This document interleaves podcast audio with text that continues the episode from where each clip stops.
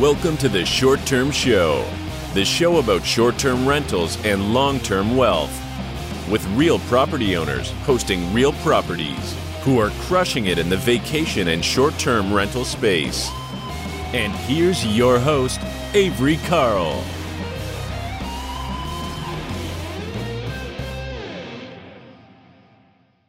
Hey guys, welcome back to the Short Term Show. Today we have Tamar Hermes, a very good friend of mine who does things a little bit differently than a lot of us in her short-term rental investing journey.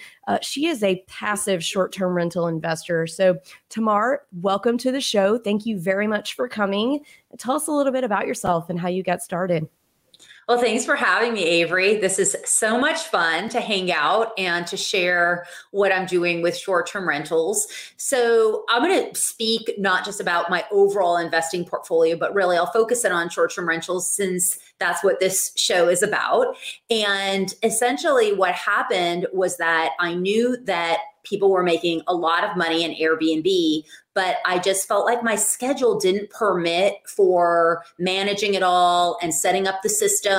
And so I met a partner that actually was really skilled at short term, and he didn't want to use all of his cash. So I brought cash into the deal and we made an investment together. We actually own two large homes in Gatlinburg and we're about to buy a third. And we bought those together and he set up all the systems, does all the management. I make my return, which is between 15 and 20% annualized, plus I have equity in the deal. And that's how it works. We just keep finding properties. And as we like the deals, go in on those deals together. Awesome. So can you give a little detail, like take one of those deals, for example, and give us like some high level numbers of what the purchase price was, the amount that you put into it, the amount you're getting out? Are you getting paid monthly, quarterly, annually? How does all that look? Sure. So generally, I mean, obviously, we bought these right before COVID. So that's why everything is with a little bit of a caveat, because obviously COVID did slow things down for a couple months. And so it wasn't a traditional way that we would do this. But let's say I'll just take one of the properties. So one of them was purchased for, I believe, $800,000. And then I put in, I want to say 83,000, I think, if I remember correctly. I don't have the exact numbers, but that's pretty close. And I make 20% on my money, and I own, I believe, 12.5% of that deal. So basically, and then I don't pay 25% fee for management. My partner manages it, and then of course we do have people that need to take phone calls and do the things that just come up regardless of how automated you are. And so we have someone that manages that. Of course, we have the cleaning person, all of that gets deducted. But then after everything is deducted, that's pretty much around what I make. And also for the loan, I should say, on those two properties, I'm not on the loan. We're pretty open about, okay, who wants to do the loan? Luckily, we do have some, both of us have a fair amount of equity, but in these cases, I'm not even on the loan. I'm just pretty much an investing partner. Okay, awesome. And I'm sure, so your setup is you're the money person and your partner is kind of the sweat equity person. Yeah, in a way, they have money in the deal as well. But for the most part, what's interesting, and Avery, you talk about this a lot, and I think you've been responsible for changing the minds of a lot of people who think about Airbnb as even being sweat equity. Certainly when you start, there's a lot of setup and systems, but my partner, just like you, would argue that once everything's set up, it really isn't that hard to manage. So I would say yes, though, he does manage all those pieces. I don't do anything. Okay, awesome. And yeah, it's definitely not like a set it and forget it kind of thing, but it's work, but it is easy work to manage. So I know a lot of people who structure their partnerships as a money partner and a sweat equity partner, but you guys did it a little bit differently. So you each brought money into the deal and he's kind of managing everything. Yeah. And I think one of the things that I think makes someone a good partner or creates a great partnership is when you have synergy and you really get along and you share values and you have a lot of trust with one another. Because in deals, when you don't have that, then it can create conflict. And then all of a sudden an easy deal can turn into quite a difficult deal. For sure.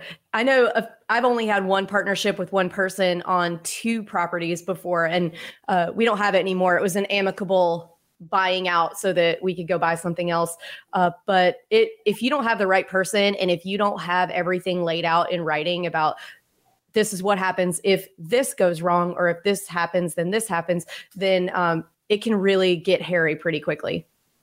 Yeah, absolutely. And I think that we have a bit of that in terms of okay, if something happens to you, what are we going to do with the property, and how are we going to do this, and how is this going to work? But for the most part, things run pretty smoothly, and we don't usually have a lot of conflict because we're on the same page. So that's been really a nice arrangement. It makes all the difference to have the right partners. I know with mine, we never had to use that agreement that said, okay, if this partnership sours, then this is how this is going to go. We just have always gotten along with ours, and that's great, but that's not always the case. So do you have any advice on how to find partners? So whether you're the sweat equity person or you're the money person, how do you find a partner? Well, that's a great question. I think that what's really important first is that you're very clear about what you're doing, or at least have an idea of what your intention is when you set out to find a partner, because if you don't know exactly what you're bringing to the deal, or what kind of partnership you want to create, then you don't really know what kind of person you're looking for. So for me, I was very focused on passive investing. I didn't talk, like I said, I wasn't going to talk a lot about my portfolio or my past or anything like that. But let's just say that I am involved in a lot of different kinds of investments. And so when I was looking at Airbnb, I really wanted to find somewhere that I could put my money that I didn't have to do a lot of the work. So I was networking a lot. I always do. I mean, part of this business and what I love about it is that we do network so much. And so I just was networking and talking to a lot of people and sharing about what I would like to do. People knew that I had money to invest. And then before long, I met my partner and really liked him a lot. It's actually a father and son. But what I would say about it too is that it's really important that that you don't necessarily just get into partnership with someone just because they have the deal or because you have the money and they came to you. It's important to be able to say no to people, because sometimes if people don't have experience, then there's a learning curve and there's a little more of a risk. Or if someone doesn't seem like they're very responsible, then that's something you want to consider. Being able to say no is a really good tool to have in your tool belt. I don't have that a lot of the time. I'm working on that. It's a weakness of mine. So that's really great advice. So let's zoom out just for a second to your real estate portfolio as a whole. So you are somebody that I would consider an experienced real estate investor. And you had lots of other types of investments and involved in a lot of other type of deals before you came into short-term rentals. Can you talk a little bit about those? Yeah, sure. So what's interesting is that I really started as a buy and hold investor. It's not sexy. It's not anything that challenging. But you know what? It's tried and true. And you will, if you buy in the right places and you hold and you just do buy and hold, you will make a lot of money. And that's what I did. And it worked really well. And from there, I started branching out into syndication deals where I was involved with multifamily investors and also doing passive investments.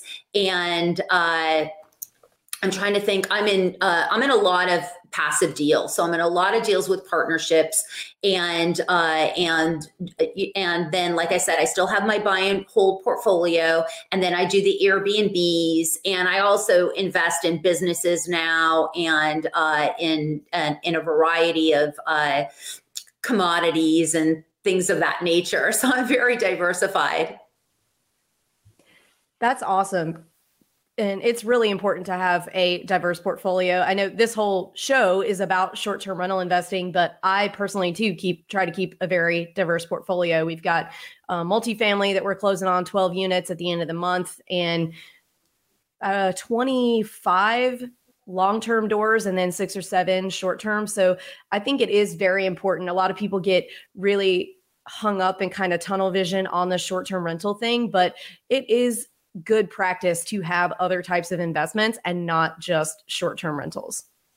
Yeah. And even though when you have them, when you have your short-term rentals in one place, like we have ours in Gatlinburg, I'm actually looking here in Austin, in some of the suburbs, to create a portfolio of Airbnbs, because I don't want to have all my eggs in one basket.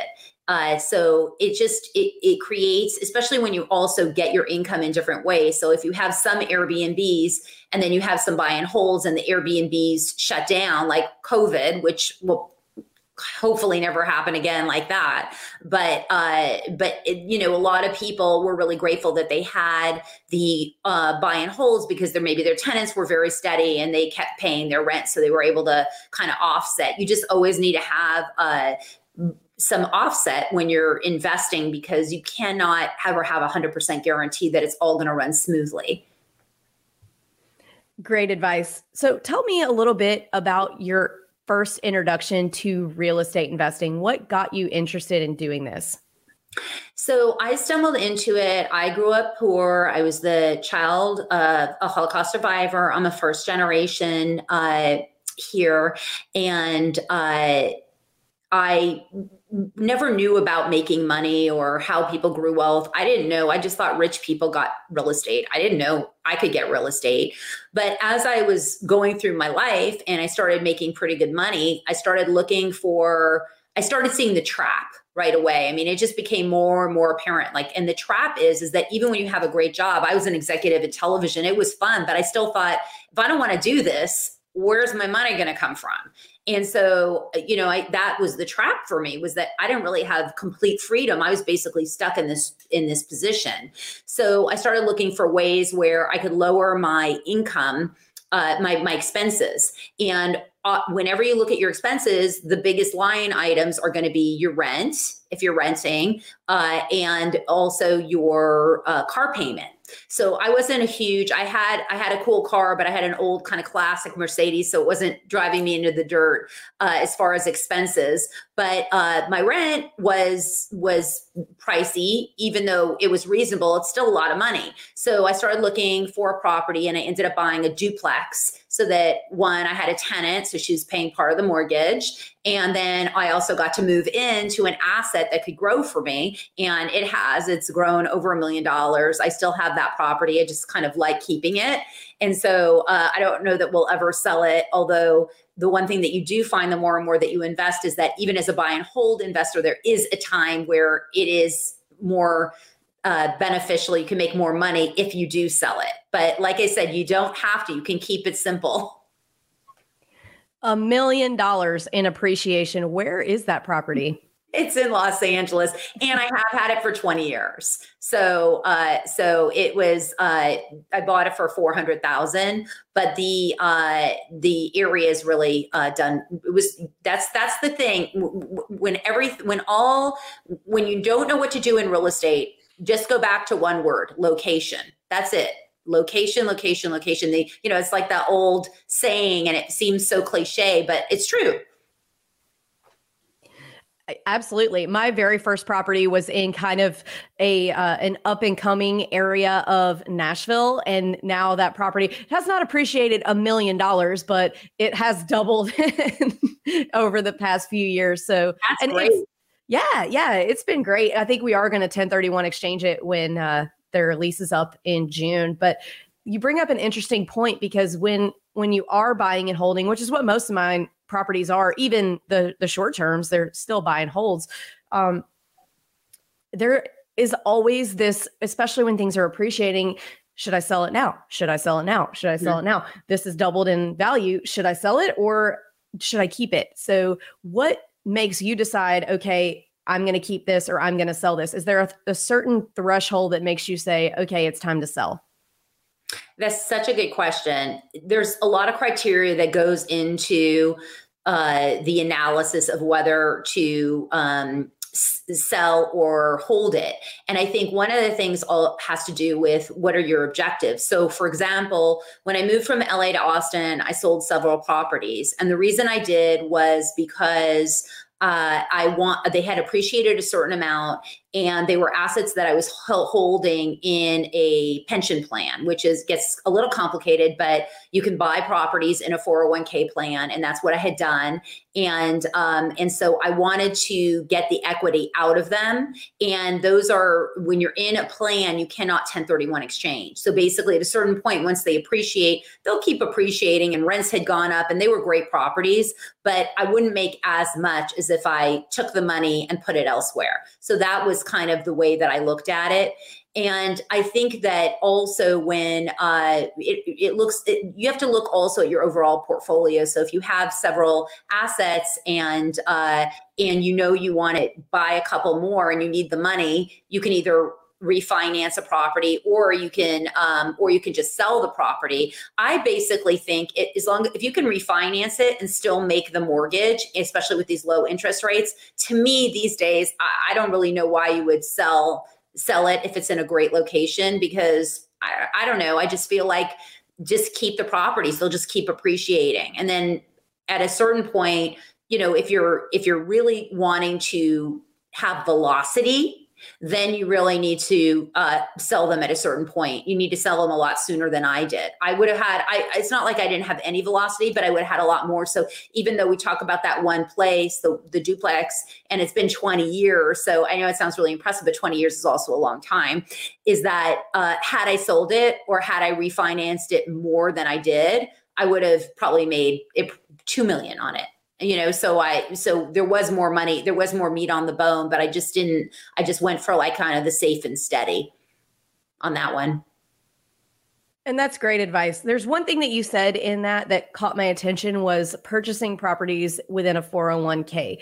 A lot of people have questions about that. Can you kind of give us your experience and how you did that? Yeah, sure. So purchasing properties in a 401k, it does have provisions, right? Because it is a deferred tax retirement plan.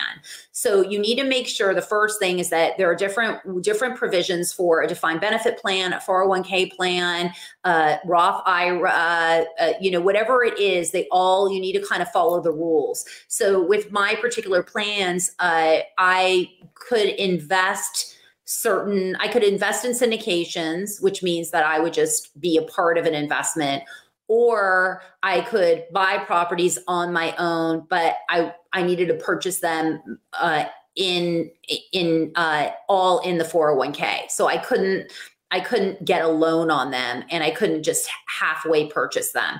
And there's all kind of, if that makes sense, because you can't, the thing is that there's a couple of different things you cannot do in plans. You can't have your family live in them. So I can't buy a property and have my daughter move in it if it's in the 401k, because it's considered commingling. You cannot do that. That's against the rules. And they can take if they find out, they can revoke the plan, and then you'll have to pay the taxes on all of it.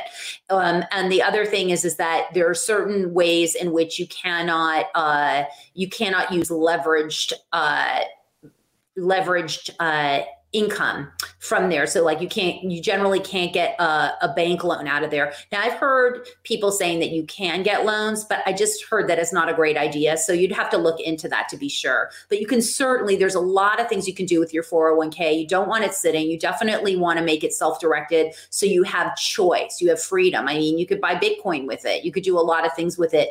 If you are a W-2 earner though, you cannot, and you have a plan with your work, you cannot take that and self-direct it generally. Generally, the company has certain vehicles that they require you to use. But once you leave that company, you can take it. I have a couple clients that are doing that right now. They used to work in different companies and they had left. Now they're collecting all of those and making them self-directed so that they can control that money.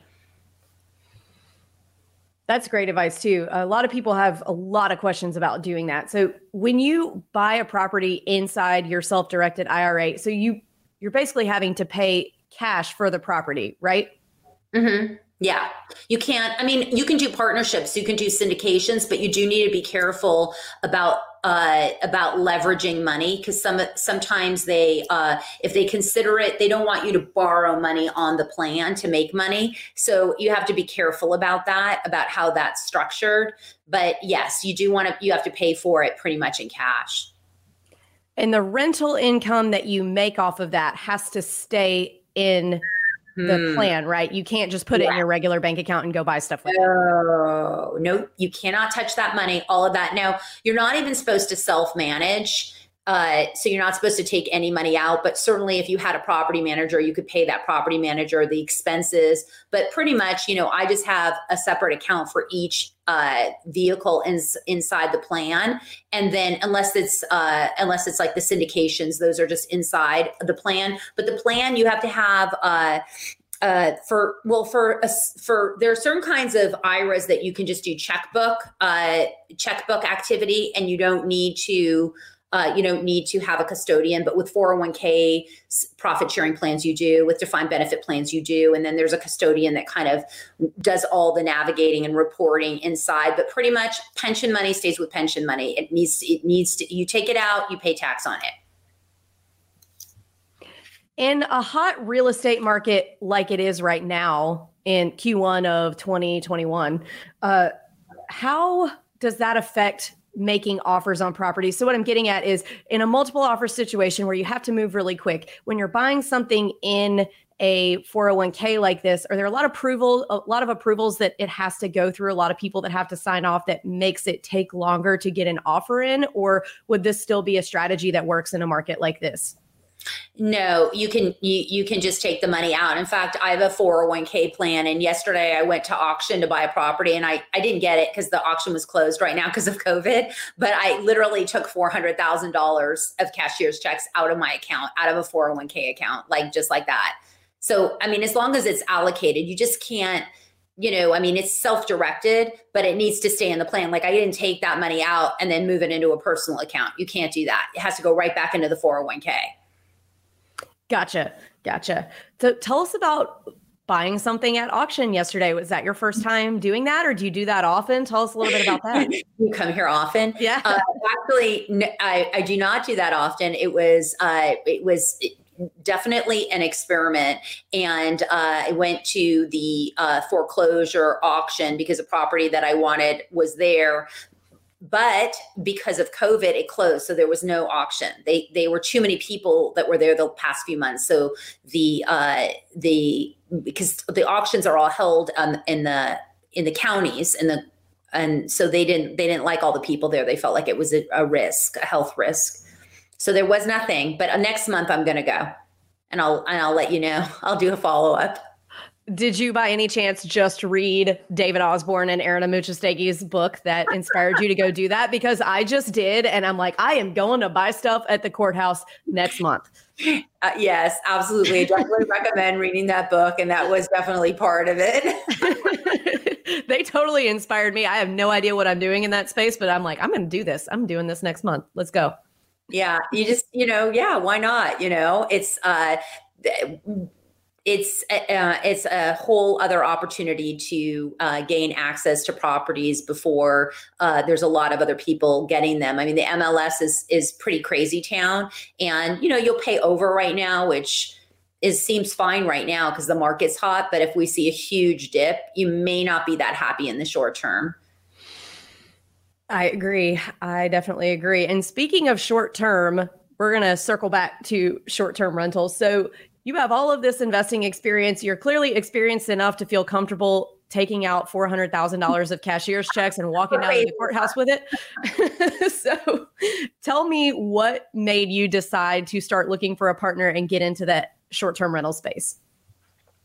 Well, I wanted a piece of the action. I mean, I see that short-term rentals are so great. I listen to you, Avery, talking about how when investors are starting out, you always talk about, hey, People talk about, oh, you can house hack, which means sharing your, buying a little house and then getting roommates, which is a great strategy. But you always say, why don't you just get an Airbnb, because you can make so much rent and then you can cover your mortgage. And it just seems so attractive. It seemed like such a great opportunity. So I'm really excited to be part of it, especially because I'm invested in an area of Gatlinburg, which is a great area, and so I just didn't see any reason why I wouldn't want to be a part of that.